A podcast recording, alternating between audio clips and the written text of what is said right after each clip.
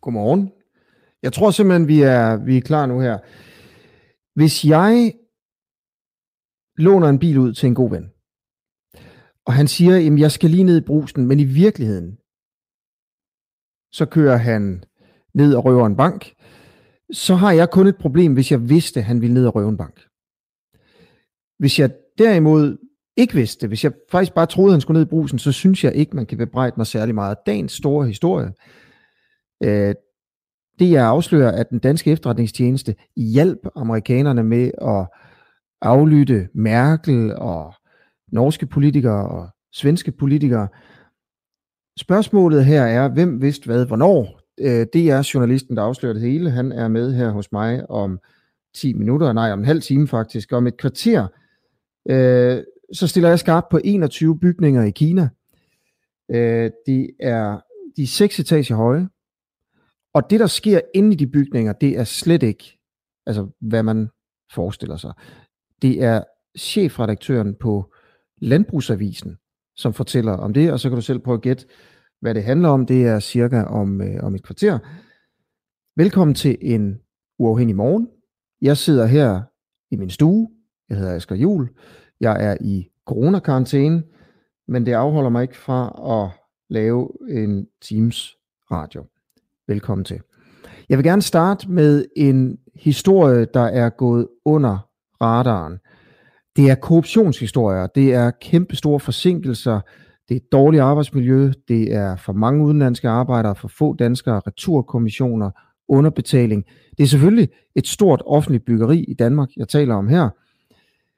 Det er milliardbyggeriet, den nye Storstrømsbro.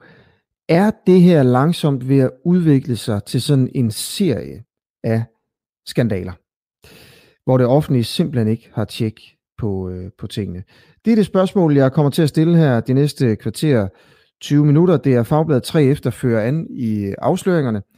Og David Rebouh, godmorgen, velkommen til. Godmorgen, Asger. Vil du prøve at fortælle os alle sammen om den seneste afsløring? Det, der handler om den italienske korrupte produktionschef?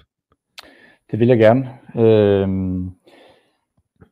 På opførelsen af den nye Storstrømsbro mellem Sjælland og Falster, der har man hyret en italiensk byggechef, som kommer fra nogle af de allerhøjeste stillinger i den italienske byggeindustri. Han har i 2018 fået en betinget fængselsstraf for korruption og bestikkelse. Det er det italienske finanspoliti, der har slået ned på sådan et korruptionsnetværk i forbindelse med anlægsprojektet af en højhastighedstogbane mellem Milano og Genova. Så finder man ud af, at der er omfattende bestikkelse, der er embedsmænd, der er byggechefer, der er erhvervsfolk, der er viklet ind i den her skandale. Og finanspolitiet, de iværksætter så aflytninger og hemmelige optagelser, og har blandt andet en optagelse med en fyr, der hedder Pietro Paolo Marcheselli, hvor han sidder på kontor og modtager en kuvert med penge, som han sidder og tæller op, og som tak for de her penge, så kvitterer han sig med at give en byggekontrakt til en værdi af flere millioner kroner til dem, der har bestukket ham. Og den fyr her, altså Marcheselli, han arbejder nu i Danmark på opførselen af den nye Storstrømsbro. Ja, og han har jo en stor rolle, hører vi fra nogle mennesker. Vejdirektoratet, der er bygherre, som jeg skal interviewe lige om 5 minutter, siger, at det er jo ikke en nøgleperson, det her. Men vi har altså kilder, der siger, at han spiller en stor rolle. Han forhandler de overordnede ting. Han sidder for bordenden, når der skal forhandles med de danske underleverandører. For eksempel ham her, ikke? Og det her, det er jo Vejdirektoratet, der er statens bygherre på det, og det er et stort italiensk firma, der hedder SBJV, som har vundet det helt store udbud. Og hele pivetøjet koster, så vidt jeg forstår, 4 milliarder. Ja, og det er så inklusivt, at man river den gamle Storstrømsbro ned. Ja. Hvorfor er det en historie? Hvorfor er det et problem, at den her italiener, han bliver ansat til at arbejde med den danske Storstrømsbro i en ledende stilling, på et tidspunkt, hvor hans korruptionsdom jo ikke engang er afsonet endnu. Altså han får 2 års betinget fængsel, og allerede efter 1 år, så er han i Danmark. Ja. Hvorfor er det et problem?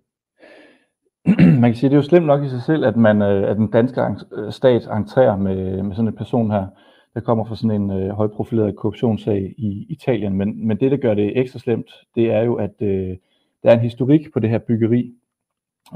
Hvis I tillader mig lige gå tilbage i tiden, altså i 2017, der afdækkede vi her på Fagbladet 3F også korruption i det her konsortium, der vandt kontrakten på den her nye Storstrømsbro. Der var 2 ud af 3 selskaber i det her italienske konsortium, som havde vundet udbuddet på broen, som var ramt af korruption og stod til at skulle på anklagebænken i Italien. De er så senere gået nedenom og hjem, fordi at Vejdirektoratet heller ikke havde ulejlet sig til at tjekke økonomien i bund. Så man kan sige, at der er en forhistorie, som gør, at det er ekstra grelt, at man nu har entreret med den her fyr. Mm. Andre skandaler, hvis du sådan skal ridse dem op på et minut, hvad har der så været? Ja, det starter med den her korruptionssag i 17, som bevirker, at kontrakten på broen den blev udskudt. Kammeradvokaten var inde over og skulle undersøge forholdene hos det her italienske selskab. Så kommer byggeriet så omsider i gang, hvis jeg ikke husker forkert, i efteråret 18. Og det går ikke længe inden, at det viser sig, at der er et horribelt arbejdsmiljø, som ifølge de ansatte, som også står frem, er ganske enkelt er livsfarligt. Arbejdstilsynet, de har sendt omkring 150 anmærkninger afsted efter de her italienere, der bygger broen. Som sagt, så har vi masser af ansatte, der står frem og fortæller om vilkår, som ligger langt fra, hvad man forventer sig af en arbejdsplads i Danmark, både hvad angår arbejdsmiljø, men også løn og hvordan man sådan ligesom behandler sine ansatte. Folk kan blive sendt hjem, hvis det er sådan, at hvis de er blevet udsat for en arbejdsulykke. Så i stedet for at anmelde det til danske myndigheder, så sender man dem på en flyver hjem med en enkelt billet. Danske selskaber, der har valgt at være underentreprenør, de har i mange tilfælde overhovedet ikke fået deres penge.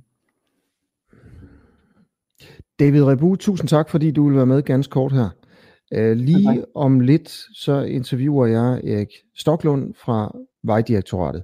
Jeg vil bare lige sige inden da, at det her program, det løber jo ind til klokken 8, og så stopper vi. Fordi vi har ikke ressourcer til at sende mere, men vi vil gerne. Og vi annoncerer her til morgen, at vi udvider til 2 timer, når vi rammer 3.000 medlemmer. Og et medlem er altså et menneske, som vælger at støtte op om det her medie, det her projekt. Det er jo et græsrodsprojekt, som jo ikke burde kunne sende. Man kan gå ind på vores hjemmeside og blive betalende medlem. Det koster 39 kroner hver måned. Altså det vil sige, at hver måned bliver der trukket 39 kroner fra kontoen, hvis man er medlem. Lige nu har vi 2.000 medlemmer. Cirka. Jeg tror måske, det er lidt under. Jeg kommer til at fortælle om, hvor vi er hver dag. Og målet, vi sætter nu her til morgen, det er, at hvis vi når det inden sommerferien, altså 3.000 medlemmer inden sommerferien, så starter vi efter. Og uanset hvornår, så med de 3.000 medlemmer, så skal vi nok starte. Men målet er inden sommerferien. Fordi hvis det kommer til at gå i det tempo, det går nu, så er vi først der omkring efteråret, måske det sene efterår. Så vi vil rigtig gerne have din hjælp til at speede det her op. Det kommer til at være en fælles indsats, hvis vi skal nå det. Alle jer, der lytter med, der bruger det her, som er medlemmer, kan hjælpe til. Alle jer, der bare lytter med og ikke har penge til at betale, det er fint. Tusind tak, fordi I lytter med. I kan også hjælpe ved at prikke nogen på skulderen, skrive noget på Facebook, et eller andet. Inden sommerferien, der vil vi helt vildt gerne nå 3.000 medlemmer. Og vi starter altså kampen for det her til morgen, nu her. Og det var det. Erik Stoklund fra Vejdirektoratet, godmorgen. Godmorgen. Godmorgen. Spørgsmålet her, vi stiller, er jo, om det offentlige milliardbyggeri af Storstrømsbroen, hvor I er bygherre, om det er ved at udvikle sig til en serie af skandaler. Hvis vi tager Fagbladet 3F's seneste afsløring, og vi siger lige tak til Fagbladet 3F her selvfølgelig her til morgen, så har den italienske underentreprenør i 2019 ansat en mand, der hedder Pietro Paolo Marcheselli, i rollen som produktionschef på byggeriet. Året inden, der fik han en betinget straf på 2 års fængsel for bestikkelse og korruption på et stort italiensk byggeprojekt. Han var altså ikke færdig med de 2 års betinget fængsel, før han begyndte at arbejde i Danmark på det her store offentlige arbejde.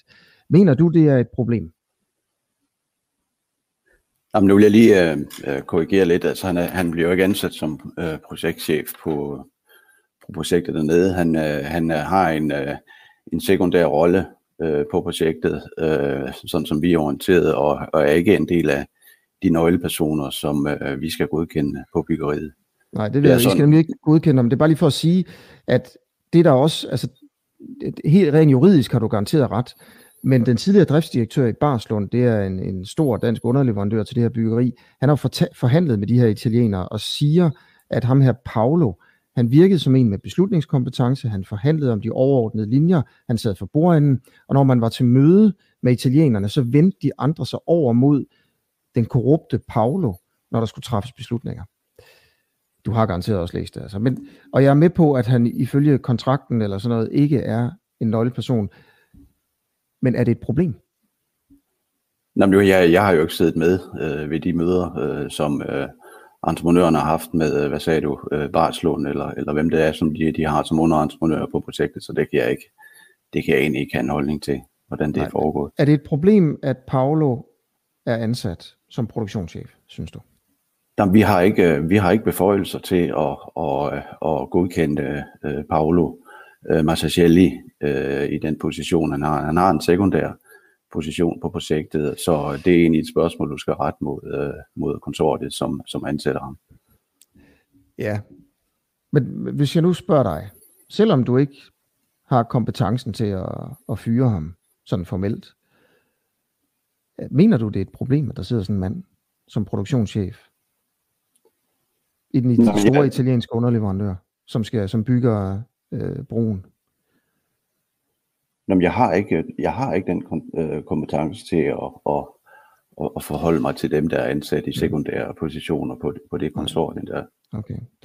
Fik I at vide af italienerne, at de havde tænkt sig at ansætte ham, inden de gjorde det? Vi er orienteret om, at de vil...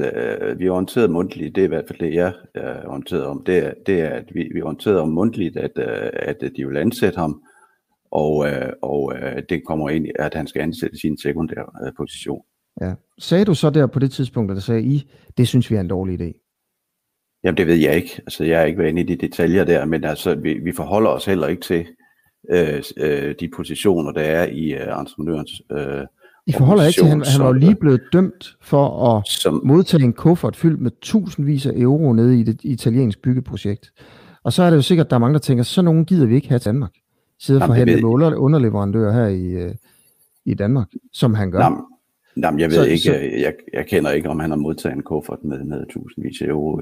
Det har han. Der er en video af det jo. Ved du ikke det? Nej, det er jeg ikke vidne om, hvad der er foregået. Det kan jeg så fortælle dig. Nej, det er du ikke engang vidne om. Men det er der en video af. Man kan simpelthen bare gå ind og google det.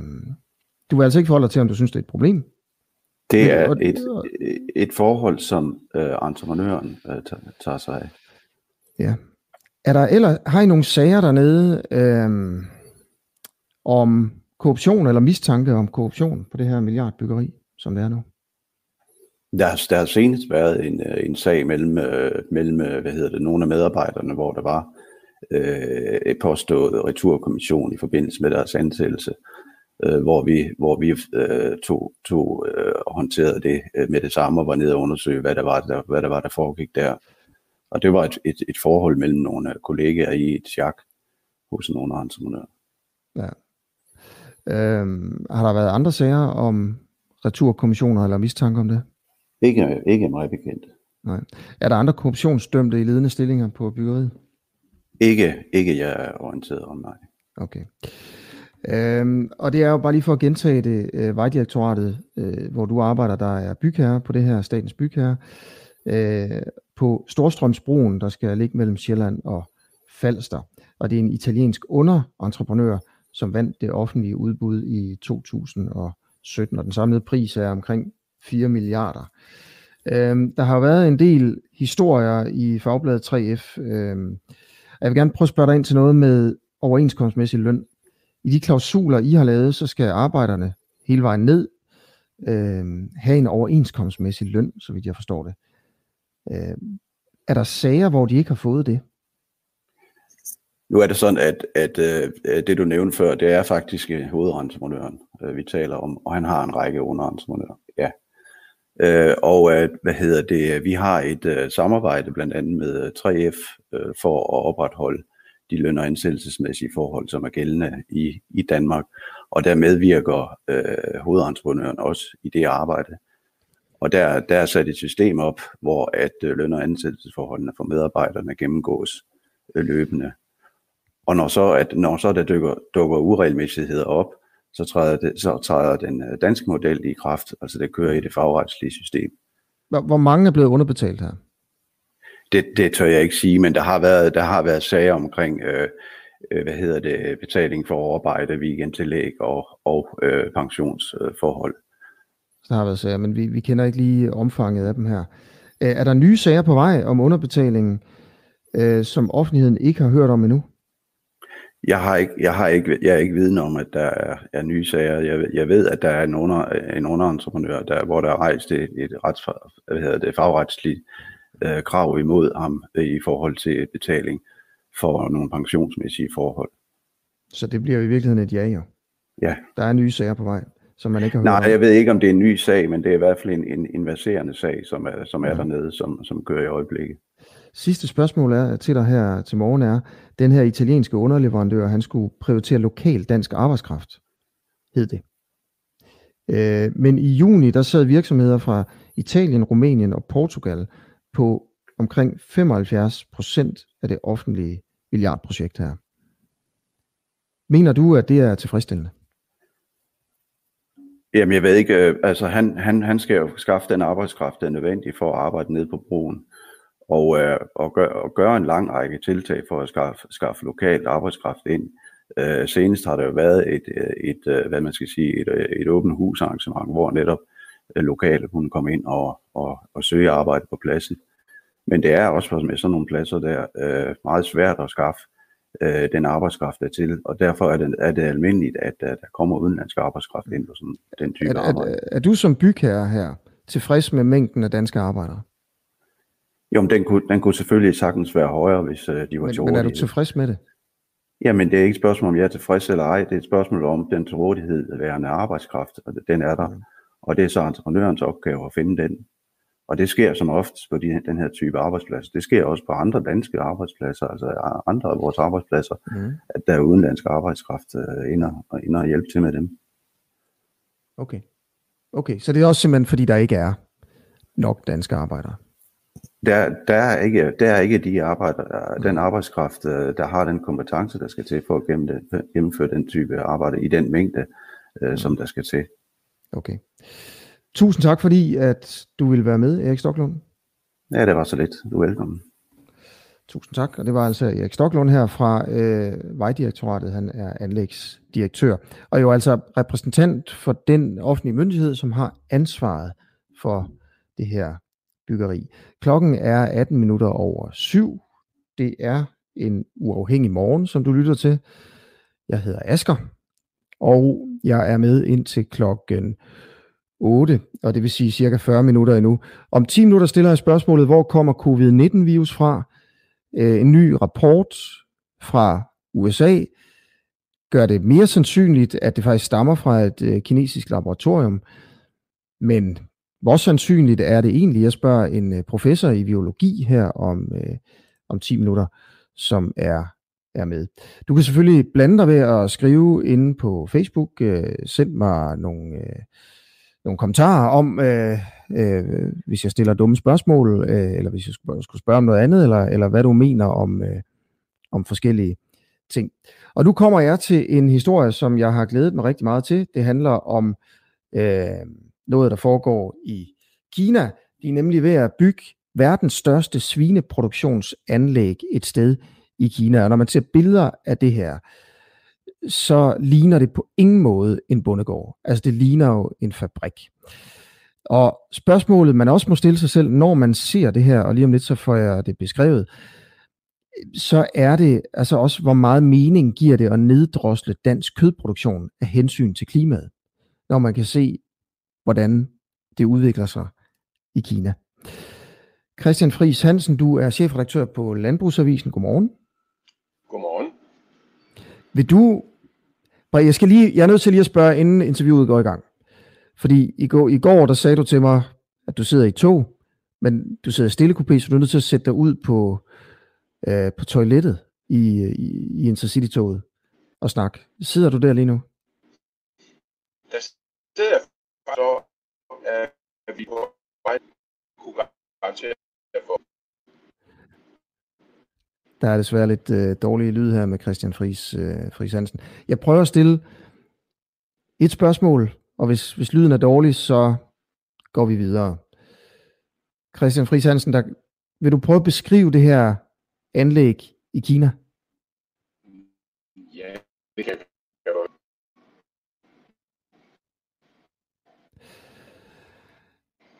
Jeg tror simpelthen bare, at jeg beslutter mig for at lukke ned for Christian Friis Hansen nu. Tak fordi du var med, Christian. Og det var altså chefredaktør på Landbrugsavisen. Lige om lidt, så taler jeg med journalisten på DR, som afslørede det, der kommer til at blive dagens historie, også ugens historie. Danske efterretningstjenester var med til at aflytte, eller hjælp amerikanerne med at aflytte vores venner, Merkel og svenske politikere og norske politikere igennem det danske datanet, så gjorde amerikanerne det. Spørgsmålet, som skal stilles, er, vidste vi, de gjorde det, mens de gjorde det? Vi ved det nu, bagefter. Efterretningstjenesten fandt selv ud af det.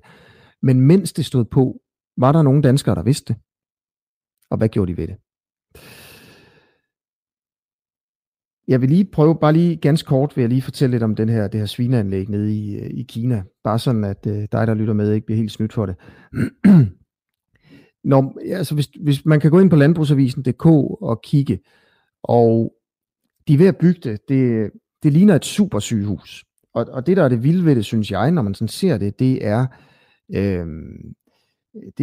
de her 6 etagers bygninger, hvor der altså er grise på alle 6 etager. Og 21 staldbygninger. Det er en kæmpe fabrik, og der er lige ved siden af et slagteri, kun til den her fabrik, og der er en motorvej, der går op til, så alt er fuldstændig snorlige i forhold til en industriel produktion her. Man kan slagte 2,1 millioner svin hvert år, bare på den her gård alene. Jeg synes bare, det er interessant i forhold til altså det omfang og det perspektiv, der er i det her. Hvordan svineproduktion måske er i fremtiden om 20 år, 30 år, 40 år, 50 år. Så er det sådan noget her. Kommer det også til at være fremtiden i Danmark? Og hvis det ikke er det, hvis det ikke bliver det, hvis vi ikke vil tillade det, har svineproduktion så særlig meget fremtid. Og hvad med det her med at neddrosle dansk svineproduktion af hensyn til klimaet? Giver det overhovedet nogen mening, når kineserne på den måde bare altså bygger sådan noget, der nærmest ligner et atomkraftværk? I Danmark er den årlige slagtesvineproduktion på 16,7 millioner svin. Det vil sige, at kineserne de skal bare have 8 af de her gårde, så er de oppe på dansk niveau. 8 af de her gårde, vil jeg ikke engang kalde det, men fabrikker, så er man på dansk niveau i forhold til svineproduktion. Ret vildt, synes jeg. Og så skal jeg simpelthen lige høre, om vi har DR-journalist Niels Fastrup med lidt i utid. Hej Niels, godmorgen. Godmorgen. Godmorgen, tak fordi du vil være med. En fantastisk historie, jeg lavede på DR. Tusind tak for det. Tak skal du have. Vi afslører altså, at amerikanerne med dansk hjælp har kunne aflytte og spionere mod altså vores venner, demokratisk valgte politikere i Tyskland og Norge og Sverige, ved at bruge det danske kabelnet, og vi gav dem lov til at bruge det. Spørgsmålet, som jeg ikke helt fik svar på, eller forstod i hvert fald, da jeg så indslaget i går og har læst artiklerne, det er, vidste vi godt, at de gjorde det, altså at de aflyttede Merkel via vores kabler, mens de gjorde det? Ja, det er et godt spørgsmål. Det ved jeg heller ikke. Jeg vil rigtig gerne vide det i sagens natur. Og det er nok noget af det, der kommer til at interessere os fremover. Det eneste, vi for nuværende kan sige, det er jo, at vi har altså flere kilder, der uafhængigt af hinanden fortæller os, at man nedsætter den her Dunhammer-arbejdsgruppe, som så afdækker den her spionage og beskriver det i en rapport med titlen Dunhammer for maj 2015, som på det tidspunkt bliver læst af den daværende ledelse i FE. Og i hvert fald for det tidspunkt, altså maj 2015 og frem, har man den her viden. Så langt, så godt. Ja. Og selve overvågningen, hvornår slutter den? Jamen vi ved jo i virkeligheden hverken, hvornår den begynder, eller hvornår den slutter, men vi ved, hvornår den bliver konstateret eller påvist, i hvert fald ifølge kilderne.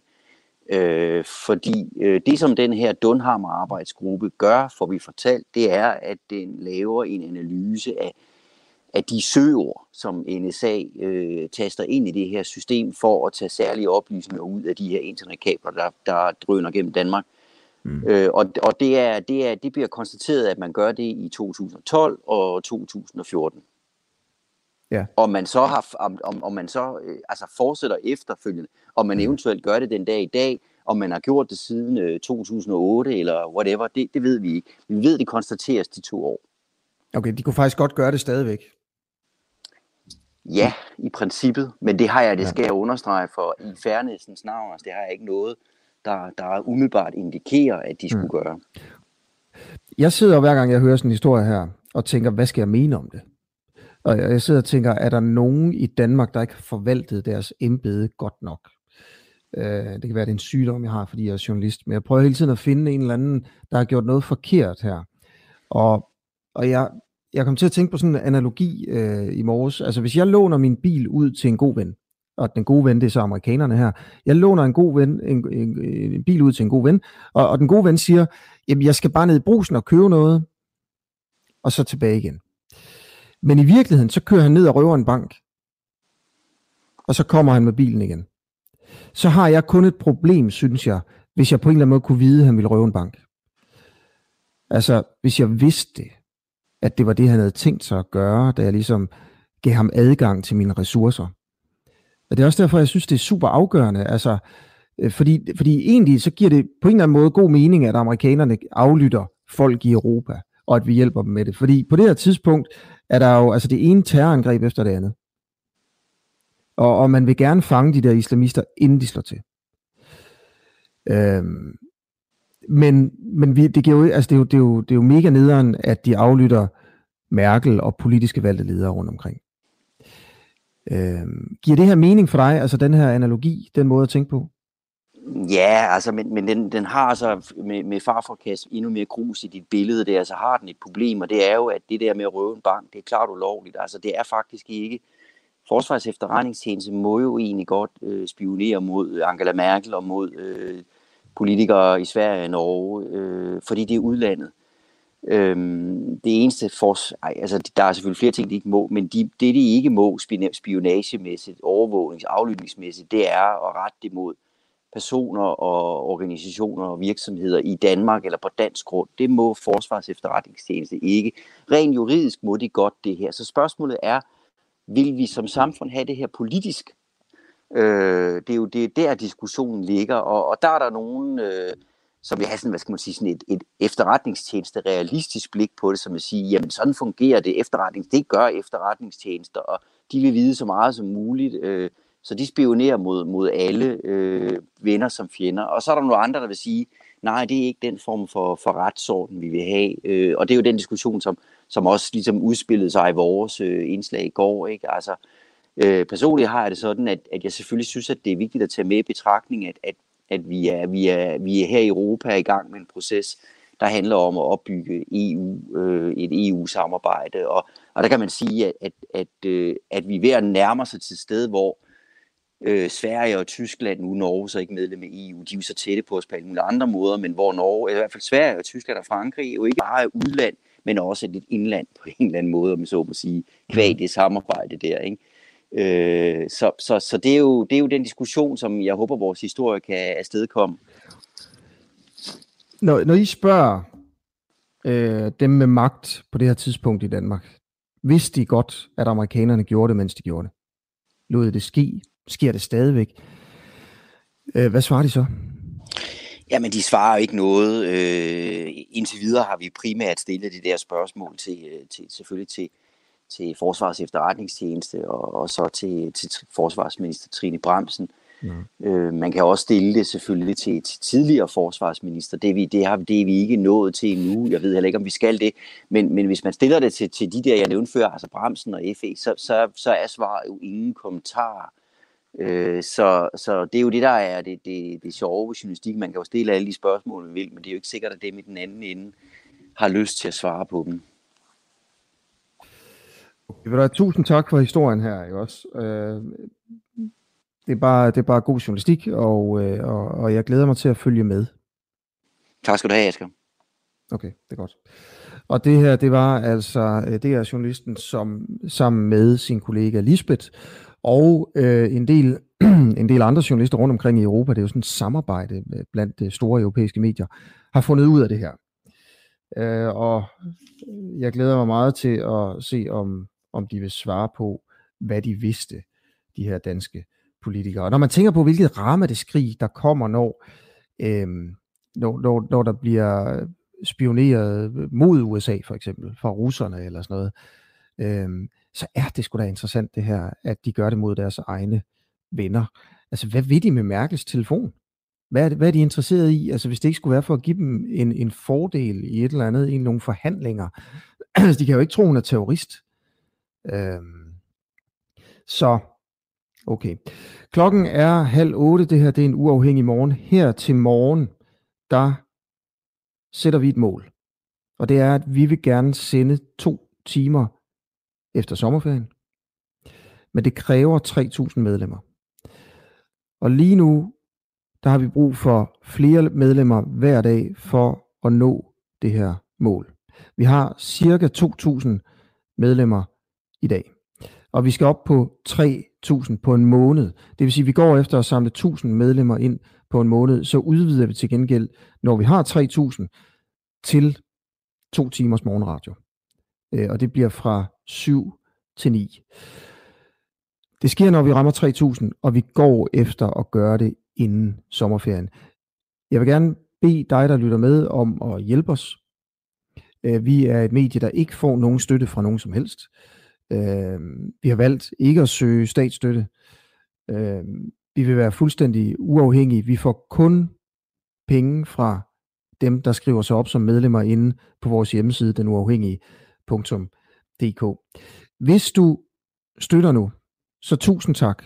Og jeg håber, at du vil prikke en eller anden på skulderen og sige, hey, du kunne overveje at støtte det der, fordi det er et nyt græsrodsmedie, der er på vej frem. Hvis du ikke støtter, så kan du overveje at gå ind og gøre det. Du går ind på hjemmesiden og se, hvad det giver af fordele. Der er blandt andet et redaktionslokale, man kan blive medlem af. Hvis du ikke har råd til at støtte, så vil jeg bare gerne sige tusind tak, fordi du lytter med alligevel. Vores princip er, at det her, det skal være gratis og offentligt for alle. Der er ikke noget pres her overhovedet. Tak til dig, der lytter med. Men vi har brug for, at det her, det bliver en eller anden fælles indsats, fordi det er et projekt, et eksperiment, som ikke er os, men som er os alle sammen. Så det er bare en opfordring herfra. Der er en måned til. 3.000 medlemmer, det er målet.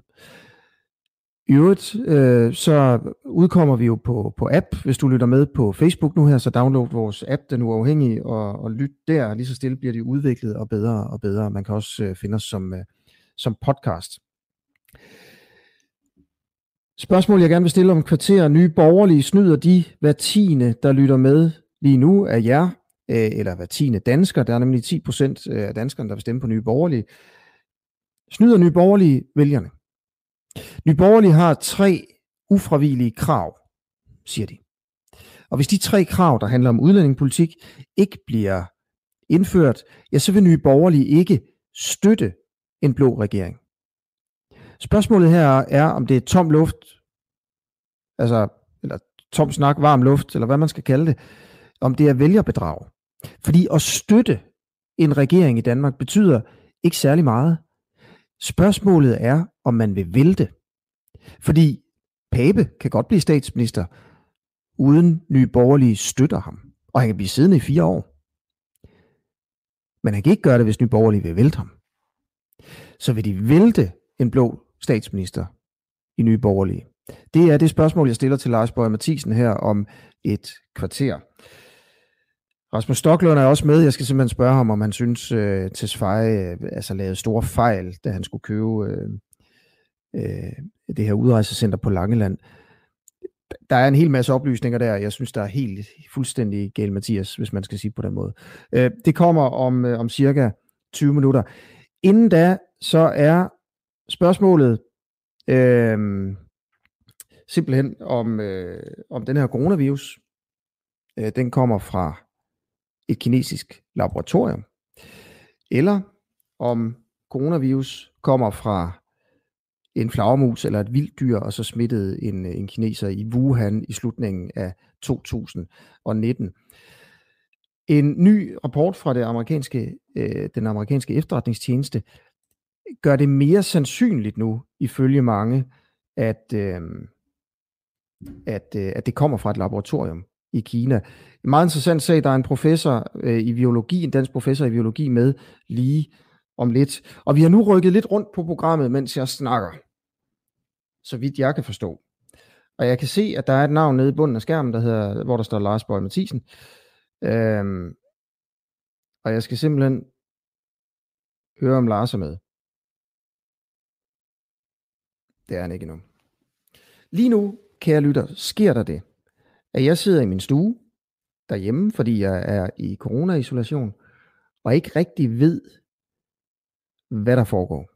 Altså hvem der skal på næste gang, fordi der sidder en, der hedder Nikolaj et andet sted, og producerer en, der hedder Clara et tredje sted, og så en, der hedder Rasmus et fjerde sted.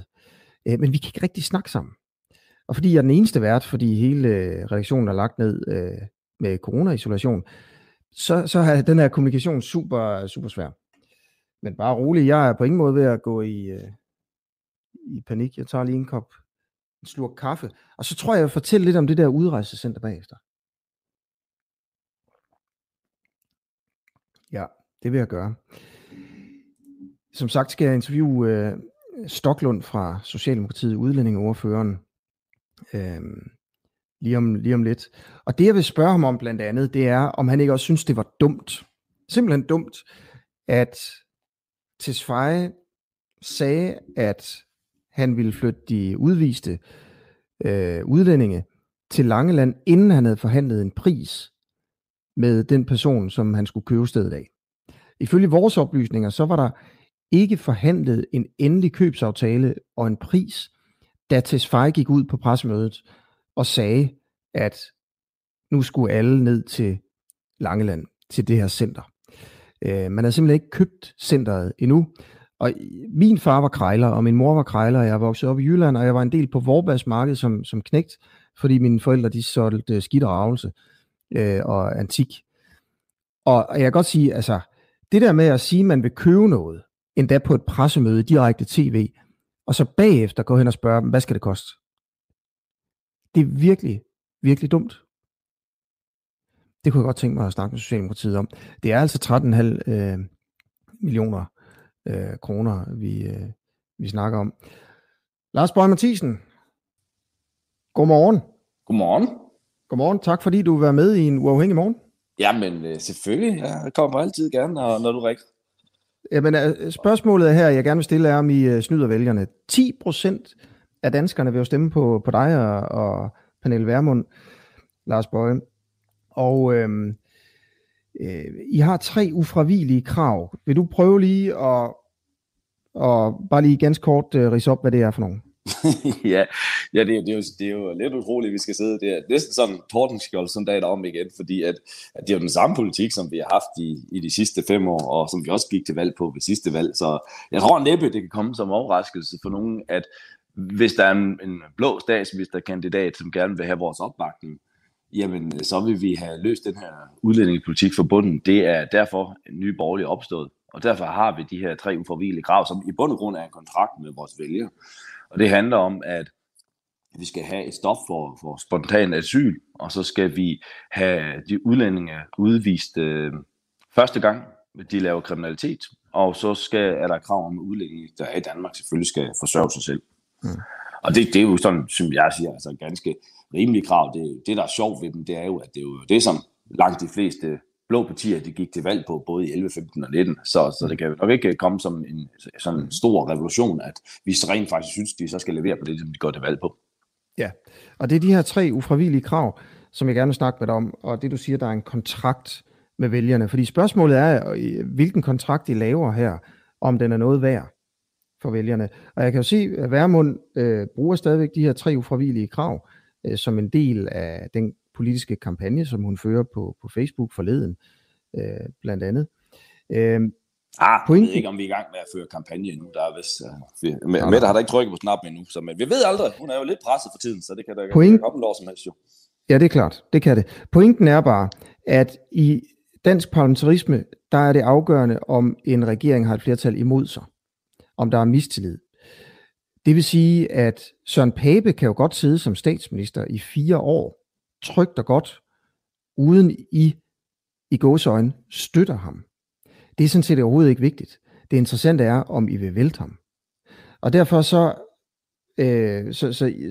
som det er, med den ordlyd, I bruger her, så kan der godt sidde en blå statsminister på jeres mandater, som ikke indfører de tre krav i 4 år, hvis I altså ikke vil vælte den person. Og derfor så er spørgsmålet, jeg synes, du skal svare på, er, vil I vælte en blå regering, hvis den ikke lever op til jeres tre ufravigelige krav?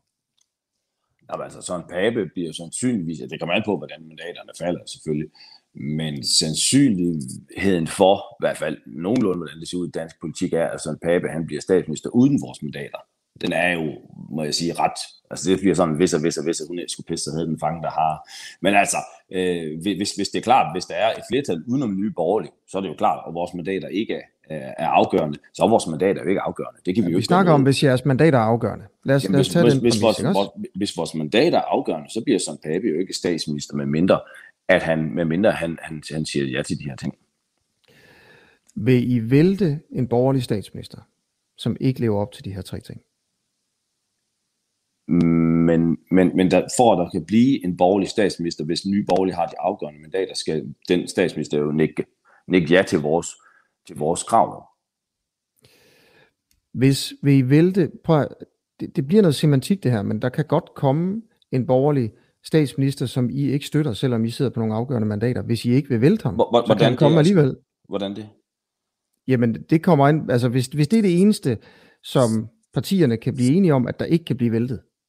Ikke? Jeg spørger om, hvordan kan der komme en borgerlig statsminister, hvis Nye Borgerlige har de afgørende mandater, og vi siger, at det er afgørende, at personen vil løse det udlændingepolitik fra bunden og leve op til de her tre krav. Hvordan kan han så komme?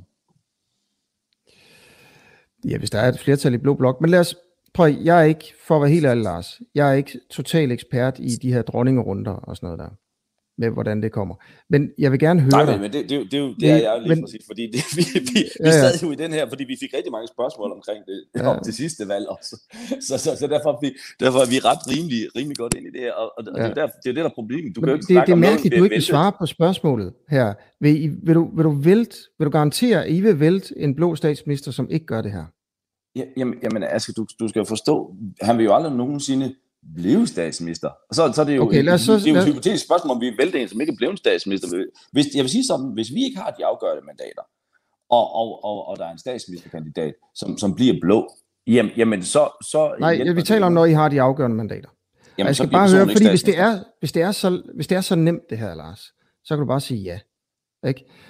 Jeg sidder og tænker her, at, og det er jo ikke det her med, det er jo ikke sådan noget, jeg finder på. Altså det er der jo masser af eksperter, der har sagt det her, ikke? At det handler om man vil vælte.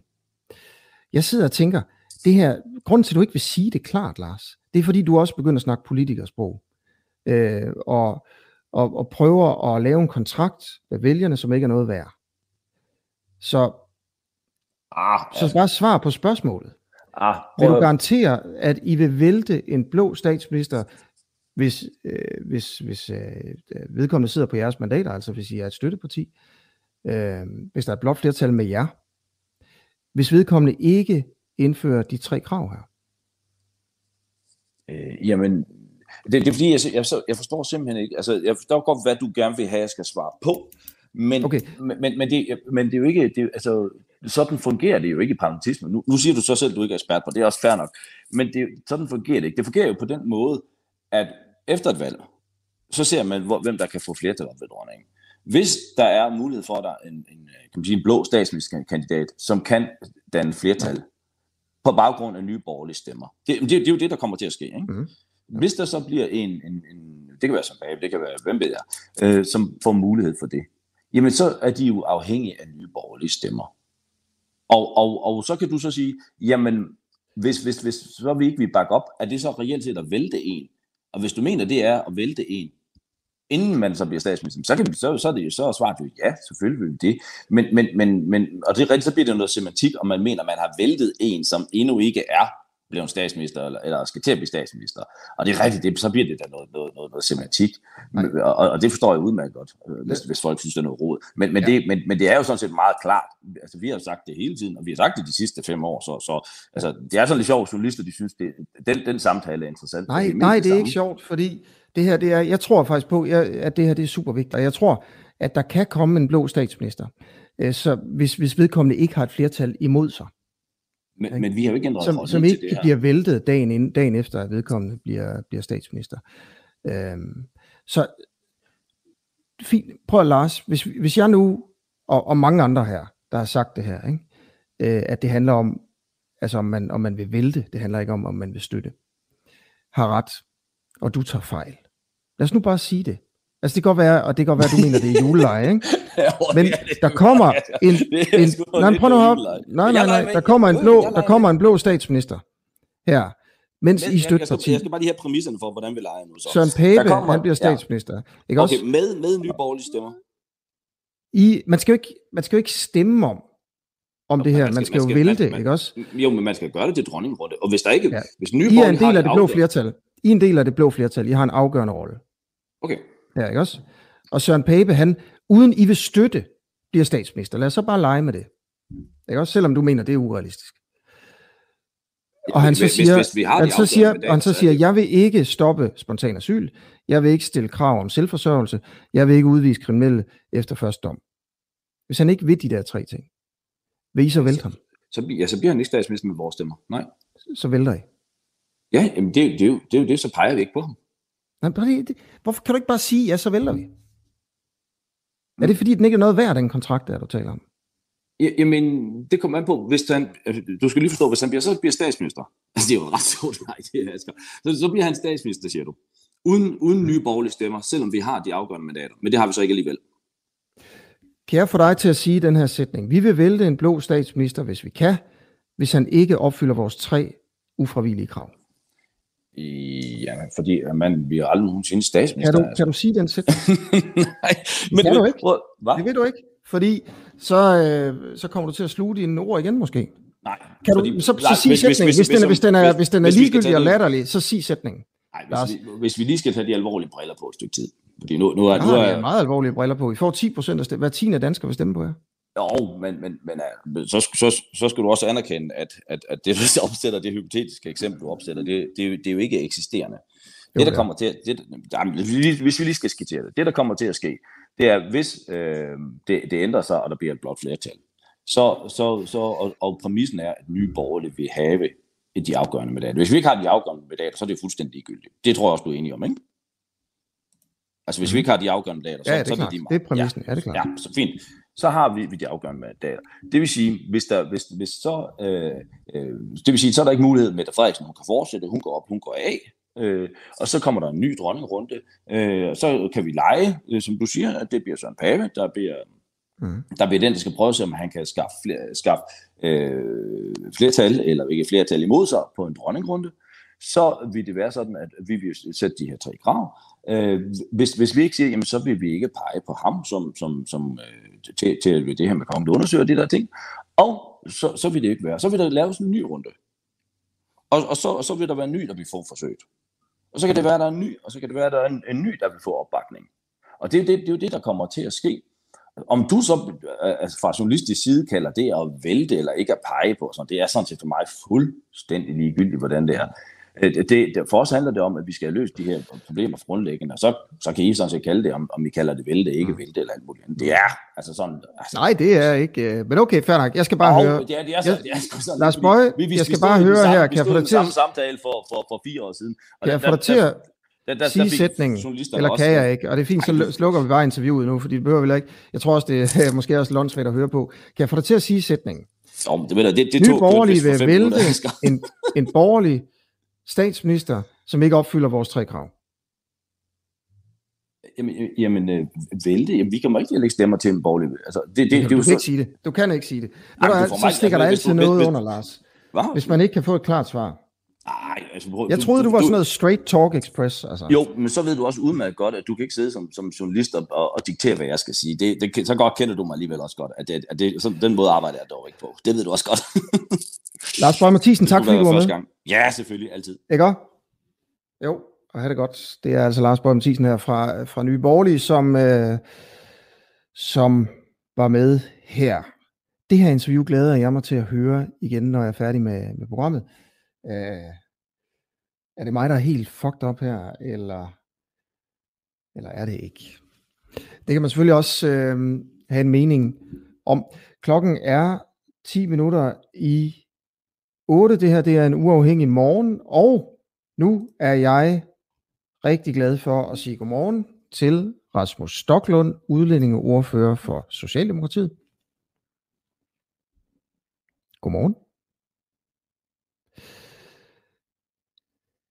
Ja, Rasmus Stoklund, du kan garanteret godt høre mig, men der er simpelthen noget knas med forbindelsen her. Det kan være, du på en eller anden måde er muted. Vi prøver lige at løse problemet med Stoklund, men og Rasmus, du siger bare til, altså ja, fordi jeg kan se, at du er i systemet, så du råber bare op, hvis du på en eller anden måde får løst problemet, fordi ellers så kan jeg ikke rigtig vide det. Det jeg gerne vil spørge Rasmus Stoklund om, det er, om Socialdemokratiet har spildt 13,5 millioner offentlige kroner, fordi Tesfaye han ikke havde forberedt sig ordentligt. Det drejer sig om, det er det her udlændingecenter på Langeland, som det offentlige har købt. Udlændingsstyrelsen for 13,5 millioner kroner. Det var der, hvor alle de udviste kriminelle, de skulle bo. Så skulle de ikke bo der alligevel, efter at de lokale protesterede. Det var måske meget forventeligt, men også efter, at SF ikke ville være med til det. Det var måske lidt mindre forventet. Pointen er, at inden man ligesom var klar til at gøre det her, inden man havde sikret sine flanker i regeringen, så købte man. Så slog man til. Købt for 13,5 millioner kroner. Hvorfor undersøgte man ikke tingene ordentligt, inden man købte? Hvorfor sikrede man så ikke, at SF var med? Og Rasmus Stoklund, jeg ved, du kan høre mig. Så kan du jo bare lytte til spørgsmålene her. En interessant ting, som vi er blevet oplyst af Udlændingestyrelsen, det er, at ejendommen blev ikke besigtiget. Den blev bare vurderet, estimeret, hvad den var værd, med bistand fra kammeradvokaten. Og den endelige pris, og her kommer det, jeg synes, der er mest interessant. Den endelige pris, den er aftalt efter forhandlingen mellem køber og sælger. Fredag den 21. maj. Det er 2 dage efter pressemødet, som jeg selv var til. Hvor Tesfaye, han står og siger, stedet er vores. De udviste kriminelle, de skal til Langeland, de skal ned på Holmegård. Og der havde man ikke aftalt prisen med ham der krejleren, som man købte af. Og hvis man siger til nogen, at man vil købe noget stensikkert. Kan I man høre siger mig? Det endda. Kan I hej høre Rasmus. Hej, kan du høre mig nu? Hej Rasmus. Ja, det kan jeg. Nå, okay, men jeg det har hørt alle dine gode spørgsmål, men jeg har ikke den fleste af dem i hvert fald, men jeg har ikke kunnet sige noget til dig. Nej, det beklager jeg. Det er fordi, jeg sender hjemmefra. Fra stuen her. Vi er i corona-isolation og karantæne alle sammen. Nå, for pokker. Okay, hvis du har hørt spørgsmålet, vil du prøve at sige, om du mener, at altså, det på en eller anden måde var dårlig forberedelse af jer, at de brugt de der 13,5 millioner kroner på centret, inden de var sikre på, at det kunne komme til at ske? Det kan du jo sige, det var det, hvis vi havde vidst, at resultatet blev, som det blev. Så er det jo rigtigt nok, at i bagklogskabens lys, så kan man jo godt sige, at det er dårlig forberedelse. Men jeg synes egentlig, at nu hvor udgangspunktet jo er, som det fremgår af lovgivningen, at det er ministeren, der skal træffe en beslutning om, hvordan udrejsecentre og asylcentre i øvrigt, de er i Danmark. Det er hans opgave som minister og myndighed at stå for den del af arbejdet. Og derfor synes jeg egentlig, det var meget naturligt, at han også gjorde det i den her sammenhæng, og også fordi, at det er ham, der skulle tage ansvaret og skraldet for de ting, der ikke måtte fungere, eller hvis der måtte komme kritik, som der for eksempel kom på Langeland. Jeg tror så ikke, at der var nogen, der havde forudset det. Det havde vi i hvert fald ikke forudset, at der ville rejse sig et folketingsflertal imod den beslutning, ministeren træffede på det her område. Vi havde egentlig forventet, at den nok ville blive kritiseret, men ikke, at Folketinget ligefrem ville gå ind og blokere for den. Mm. Nej, præcis. Så, men du siger, hvis man ser det i bakspejlet, så kunne man godt sige, at det var dårlig forberedelse. Nu ser vi det jo i bakspejlet. Altså, det var dine egne ord. Så nu sidder vi selvfølgelig og kigger i bakspejlet, fordi det er jo fortid, det her. Hvad var det, der var forberedt dårligt så? Jamen, jeg synes, det der, jeg prøver at sige det sådan lidt to ting på en gang her. På den ene side, så synes jeg, at det var en naturlig proces at vælge. Jeg synes ikke, man kunne forudse, at Folketinget ville gå ind og blokere for det her. Så siger jeg bare, hvis nu man havde vidst det, at Folketinget og et flertal ville gå imod os, så kan man jo godt sige nu, at det var dårligt forberedt. Ja, så man skulle have tjekket med SF først, inden man brugte de 13,5 millioner.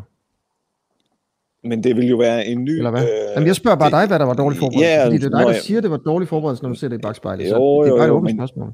Ja, men jeg siger jo, at det netop var dårligt forberedt. Så nu... Altså, jeg siger det i sammenhæng med, at hvis man havde vidst, at der var et folketingsflertal, der ville gå ind og blokere for os, og det havde vi trods alt ikke rigtig troet, og det har der jo ikke været tradition for. Altså, der er masser af asylcentre i Danmark, og der har været masser af udrejsecentre gennem tiden. Det plejer trods alt at være sådan, at det er en ministers opgave at etablere den slags og styre strukturen af dem. Okay. Altså, hvis du skal pege på den største fejl, Socialdemokratiet eller Tesfaye har begået i det her, hvad skulle det så være? Ja, det er et godt spørgsmål. Det tror jeg, du selv er bedre til. Du har sikkert en masse gode bud. Jeg synes bare, det er så fascinerende, at de altid, altså jer politikere er så gode til at kritisere, at de andre aldrig kan kritisere jer selv. Altså, jeg synes da ikke, at jeg kritiserer de andre ret meget sådan lige for tiden. Jo, venstrefløjen nogle gange, men det er da ikke sådan... Altså, det er faktisk mest folk, der ringer op og kritiserer mig, og så står jeg på mål for det og prøver at snakke udenom, som du siger. Ikke? Altså. Lad mig lige prøve at høre dig om det her så, hvad du tænker om det. Udlændingsstyrelsen oplyser til os, at den har fået vurderet ejendommen og estimeret et skøn for en potentiel handelsværdi med bistand fra kammeradvokaten. Og så har man altså købt for 13,5 millioner kroner det her Holmegård nede på Langeland. Pointen er bare, at den endelige pris er aftalt efter den 21. maj. Altså, eller efter pressemødet, hvor, altså det er aftalt den 21. maj, 2 dage efter pressemødet, hvor Tesfaye sagde, nu skulle alle de kriminelle udlændinge til Langeland. 2 dage derefter, der bliver man først enige om prisen. Der tænker jeg jo, at den her krejler, der har solgt det til jer, sælgeren, har haft rimelig gode kort på hånden.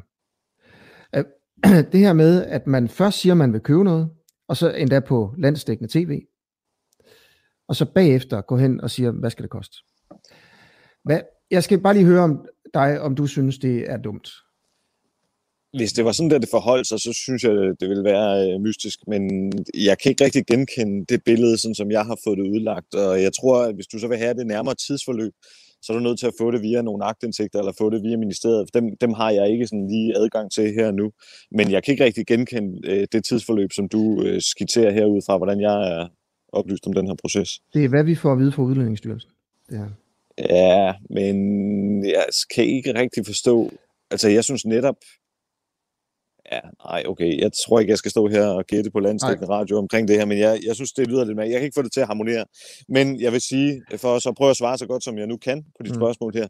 Altså, der er jo dels nogle grænser for, hvor store beløb man kan handle for som regering, uden at være forbi Folketinget. Det har jo sat en bremse på under alle omstændigheder, hvor meget man kunne bruge. Og for det andet, så i det store billede, altså alternativet, eller et af alternativerne, det var jo at købe den der løsning på Lindholm, den kostede 210 millioner kroner. Den her koster så knap 14 millioner kroner. Der er 10 sekunder tilbage, Stoklund. Jeg er ked af, sådan er det, når tiden løber ud. Tak fordi du vil være med, Rasmus. Jamen selv tak. Jeg håber, at vi får lidt mere tid næste gang.